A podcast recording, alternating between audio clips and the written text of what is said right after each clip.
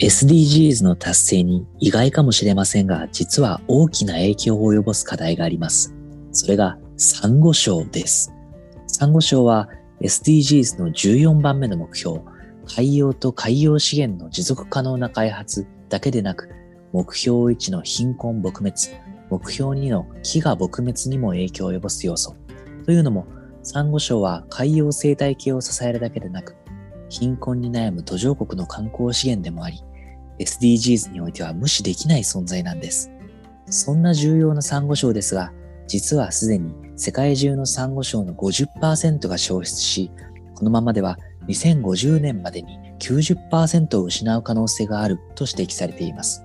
それがもしサンゴ礁の再生、保全に資金を投じ、その健康状態が回復すれば大きな経済効果が期待できます。例えば、東南アジアのサンゴ礁地帯、コーラルトライアングルでは、2017年から2030年の14年間で約23兆円、年間で約1兆6650億円の経済効果が生まれる。一方、サンゴ礁の健康状態が改善しない場合、約3兆8000億円分の機械損失につながると言われています。そうしたサンゴ礁の危機的状況や経済価値が広く知られるようになった今、国際的に連携した取り組みを実施しようという動きが出始めています。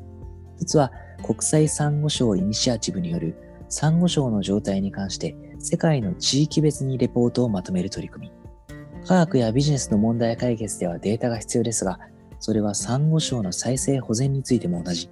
それもグローバルに均質的で統一性があるデータが求められるということで、すでにサンゴ礁に関する75カ国からの195のデータセットの取得均質化が完了しています。ハワイでもアメリカのアリゾナ州立大学の研究者が航空機を使い、ハワイのサンゴ礁の詳細な地理データを作成しました。そうした詳細なデータは今後、当局が戦略的にサンゴ礁再生保全の取り組みを実施する上で大きな助けになることが期待されます。このほか民間では、ソーシャルメディアやインフルエンサーを巻き込み、一般消費者への認知拡大を目指す取り組みも登場しています。例えば、タヒチを本拠地とするコーラルガーデナーズでは、アンバサダーという形でインフルエンサーを起用した啓蒙プログラムを実施。元ミスフランスや著名音楽家、写真家らが参加し、2025年までに世界10億人にサンゴ礁の重要性を伝えることを目標としています。また、このコーラルガーデナーズでは、サンゴ礁の引き取りプログラムも、このプログラムでは、サンゴをオンラインで購入する形で引き取ることになりますが、実際に引き取るのではなく、購入したサンゴはコーラルガーデナーズが活動する現地の海で育成され、購入者はその育成過程を写真で見守ることになります。これまでに2万1000個体以上のサンゴが引き取られたそうです。さらに AI を活用したサンゴ分析ツールの開発も進めており、いずれはリアルタイムでサンゴ礁の情報をシェアできる仕組みづくりを目指しています。